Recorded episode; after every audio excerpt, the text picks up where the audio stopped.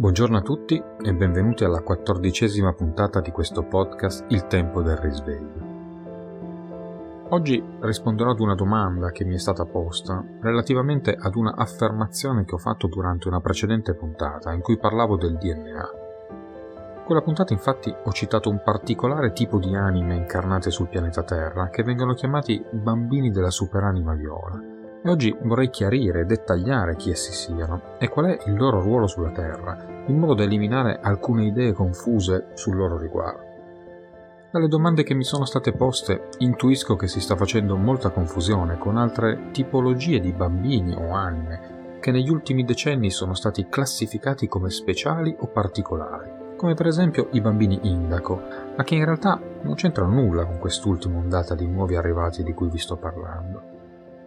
In ogni caso, per completezza, oggi parleremo nel dettaglio di tutte queste anime particolari che si sono affacciate negli ultimi 40 anni sul nostro pianeta. Come vi ho già spiegato in altre puntate, in questo momento sono presenti o sono in arrivo sulla Terra molte anime altamente consapevoli, provenienti da varie parti dell'universo e da vari e differenti livelli di coscienza.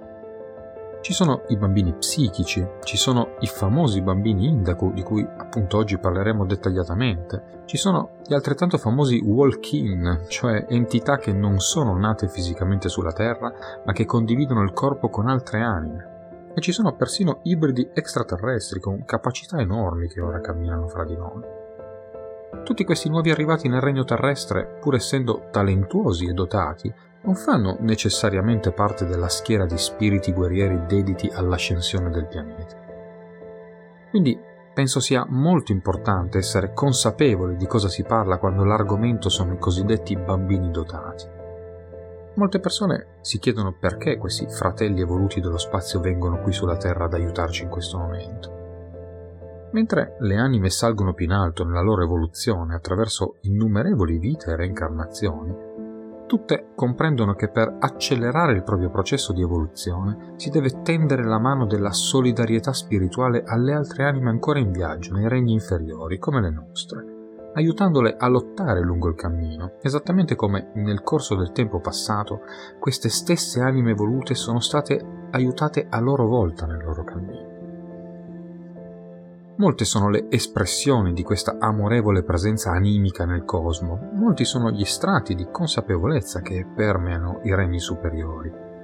Ovunque sopra di noi si librano i grandi arcangeli, i loro angeli guerrieri, i maestri ascesi, gli extraterrestri cristici, gli spiriti guerrieri, le divinità celesti, gli spiriti guida, gli spiriti essenziali o elementari e innumerevoli altri esseri di luce. Tutti sono in servizio e sono lì a guidare le anime nel loro avanzamento. Il loro scopo è quello di assistere le anime ed è un grande successo se anche una sola singola anima salta fuori dalla ruota del karma terrestre e oltrepassa la soglia per unirsi a loro nei regni di luce.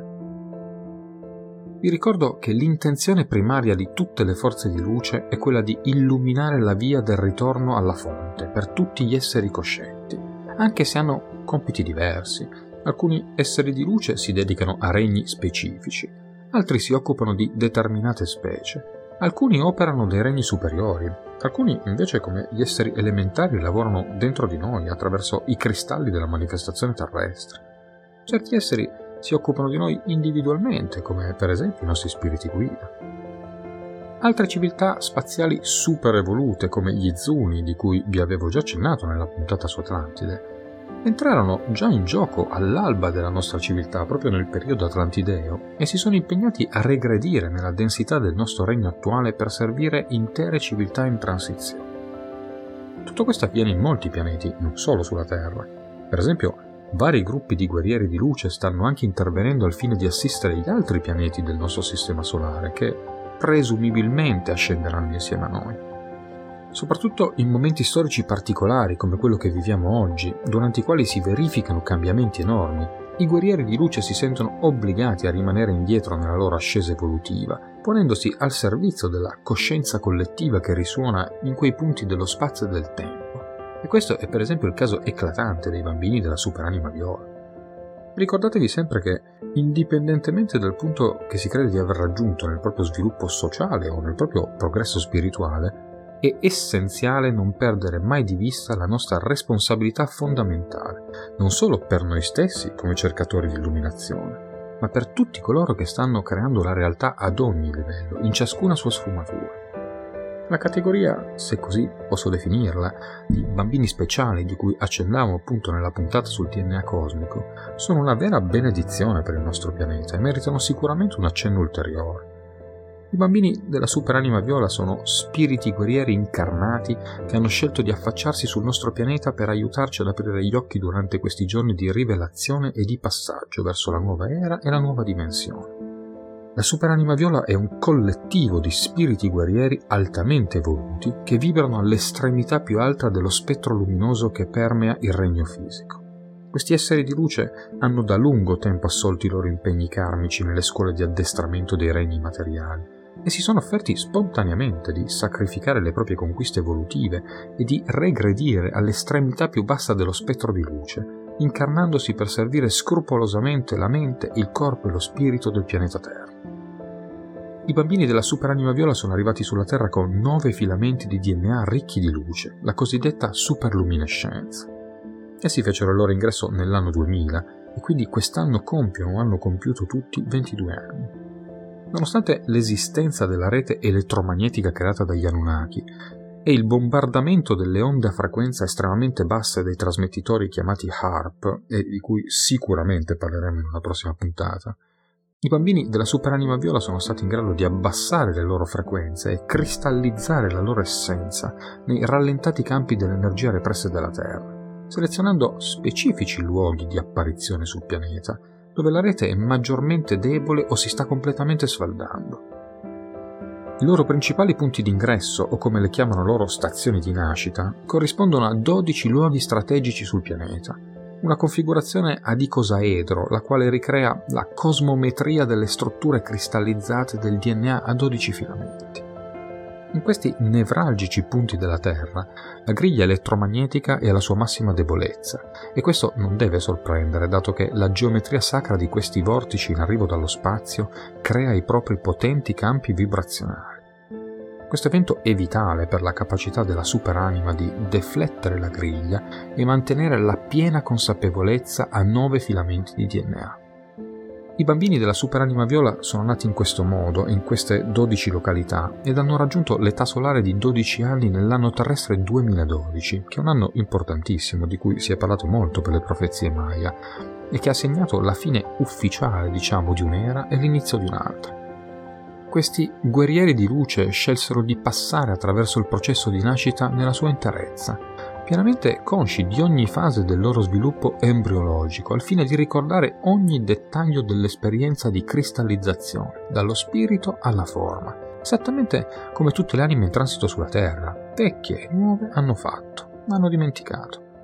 Il processo prevedeva la loro partecipazione in piena coscienza all'esplosiva unione della consapevolezza paterna e materna, la fecondazione dell'ovulo e l'illuminazione da parte loro dell'energia in congiunzione con la purificante luce del raggio viola sterilizzò tutte le impronte karmiche del padre e della madre. Nei nove mesi di gestazione, nove luminosi filamenti di DNA furono impressi in ciascuna cellula dei loro corpi di luce in cristallizzazione. Le rigenerate frequenze emanate dai sacri siti attivati in tali punti di nascita hanno circondato e penetrato il corpo planetario, emettendo onde luminose che si sono stese ai quattro angoli della Terra e che si sono intersecate all'epicentro del mondo interno di Agartha, nel luogo che conosciamo come Shambhala. Con l'arrivo sul pianeta di questi gruppi di anime altamente evoluti si sono attivati dei modelli planetari di geometria sacra in tutto il globo e già solo la loro presenza sul pianeta è stata fondamentale per ancorare gli schemi energetici che permetteranno l'integrazione dei nuovi filamenti di DNA negli esseri umani. Come ho potuto comprendere dai vostri messaggi, spesso queste anime super evolute sono state confuse con quelli che vengono chiamati i bambini indaco, di cui negli ultimi anni si è parlato moltissimo, non solo in ambito spirituale, ma anche in campi affini come la pedagogia o la psicologia, ed in tutta onestà ho letto e ho sentito di tutto in merito a questo argomento. Nel mio compito di raccontarvi queste verità devo obbligatoriamente smitizzare molte storie che si sono create in merito ai bambini indaco, e devo per forza confutare molte teorie o assunzioni che interi esperti, se li vogliamo chiamare così, hanno fatto in merito al loro ruolo. Oggi molti parlano di bambini indaco come bambini superdotati, con capacità particolari, ma questo non è corretto.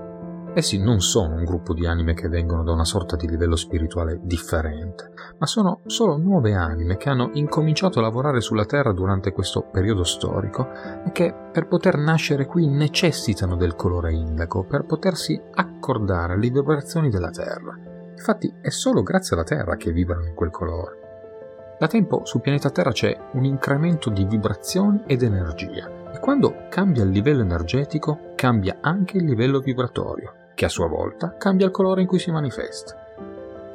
Il livello vibratorio di un pianeta crea diversi colori a seconda del calore e dell'emanazione che ha e tutte le anime in transito in quel pianeta o che devono incarnarsi in quel pianeta si adatteranno al nuovo colore. Il colore della vibrazione della Terra oggi è indaco, questa vibrazione crea ogni cosa nuova sul pianeta e vibrando in accordo con questa trasmutazione, ogni essere animico che arrivò sulla Terra quando il velo cominciò a cambiare nel 1980 divenne indaco.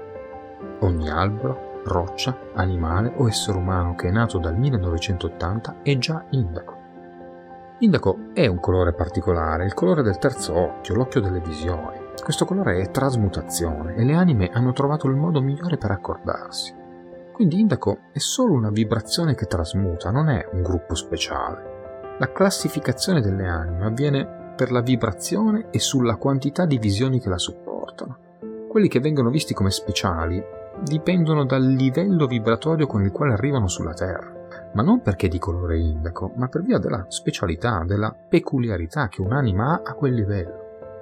Alcuni dicono che Indaco sono guerrieri, altri dicono che sono creativi, altri dicono che sono totalmente pacifici. In realtà queste anime vengono in quest'era per portare la spiritualità attraverso l'armonia. E questo significa una spiritualità non religiosa, non strettamente legata a Dio o agli angeli, ma a un'armonia sociale interiore. Queste anime sono incarnate e possono anche non credere in Dio nella loro incarnazione, perché il loro compito non ha nulla a che fare con la spiritualità in senso stretto. Indaco non sono venuti sul pianeta per restarci, ma le loro vibrazioni trasmutano l'ambiente, quindi lo fanno per permettersi di esprimere la loro creatività, essendo esseri totalmente flessibili per la loro generazione. Se il loro ambiente familiare è aggressivo o molto passivo, essi cambieranno attraverso l'aggressività o la rottura di idee a livello familiare. Creeranno cambiamenti attraverso la sessualità, la politica, il vandalismo, l'arte, l'indifferenza, il tribalismo, persino attraverso l'amore puro o possessivo.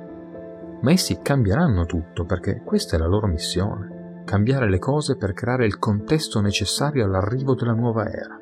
Loro trasmutano la visione, il punto di vista, le idee, la creatività, proprio perché lavorano su quei livelli di idealismo e creatività, così che tutto quello che nasce sul pianeta Terra comincia a trasmutare questo avviene in diversi modi, attraverso l'aggressività, attraverso i conflitti sociali, attraverso l'azione o la non azione. Creare una società completamente indaco è molto difficile, perché il loro scopo è la controazione contro il sistema e spesso la loro reazione è sedersi e non fare nulla, che promuova qualsiasi tipo di sistema. Questa difficoltà è quella che stiamo vedendo in questi ultimi anni e che vedremo con forza esplodere nei prossimi anni, quando lentamente si vedranno crollare i metodi di insegnamento attuali. È necessaria infatti una rottura con i metodi di insegnamento usati fino ad oggi, basati su memorizzazione, competizione, abuso di autorità, che mettono le catene all'immaginazione e alla creatività ed impongono una dominazione mentale rispetto agli aspetti sentimentali ed emotivi. Il nuovo sistema educativo e pedagogico che nascerà si baserà sui sentimenti, sull'imparare attraverso le sperimentazioni e le scoperte e su sistemi che incoraggino l'integrazione tra le persone in ogni loro forma. Questo è il miglior modo per sintonizzarsi sulle vibrazioni indaco, in quanto non dovete immaginarlo come un sistema che conduce direttamente le persone all'apprendimento. È in realtà un ampio sistema che accetta ogni tipo di sistema, antico, moderno o futuro e che permette l'ampliamento della visione dell'apprendimento, non all'educazione fino a se stessa, ma all'integrazione dell'essere umano. e permette a tutti i sistemi pedagogici di unirsi, non per creare una nuova scuola, bensì per creare un nuovo modo di apprendimento.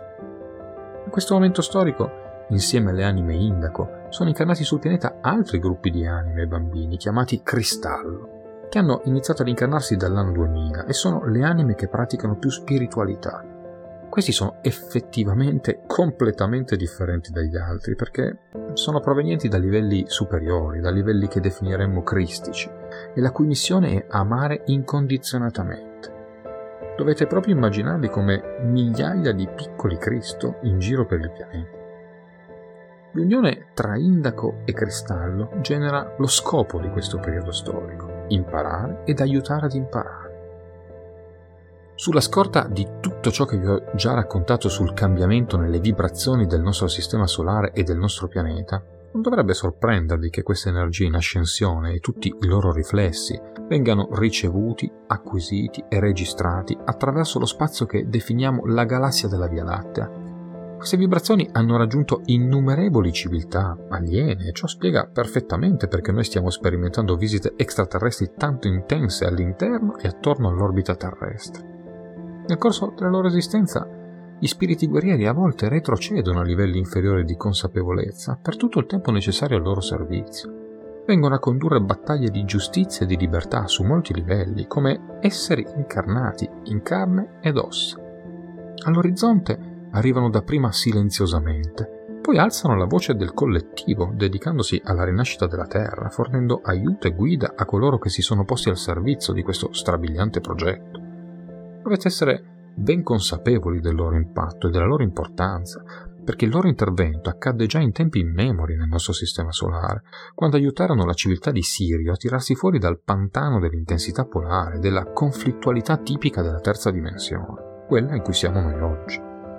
Trovo personalmente entusiasmante il desiderio di un essere spirituale asceso di connettersi con un intero collettivo di anime in transizione come le nostre e portare un esempio di suprema espressione di amore universale e di servizio, e cioè la disponibilità dello spirito a ritornare in una densità così bassa come la nostra, con tutte le sue limitazioni. Dovete riconoscere tale dedizione ad ogni livello e in ogni frangente, ricordandovi che fra di noi molti esseri sono giunti ad incarnarsi per rappresentare l'umanità e per lottare per il pianeta. Bene amici, anche per oggi abbiamo concluso. Io vi ricordo l'indirizzo email a cui porre le vostre domande, risvegliopodcast-gmail.com. Io, come sempre, vi aspetto alla prossima puntata. Pace su tutte le frontiere.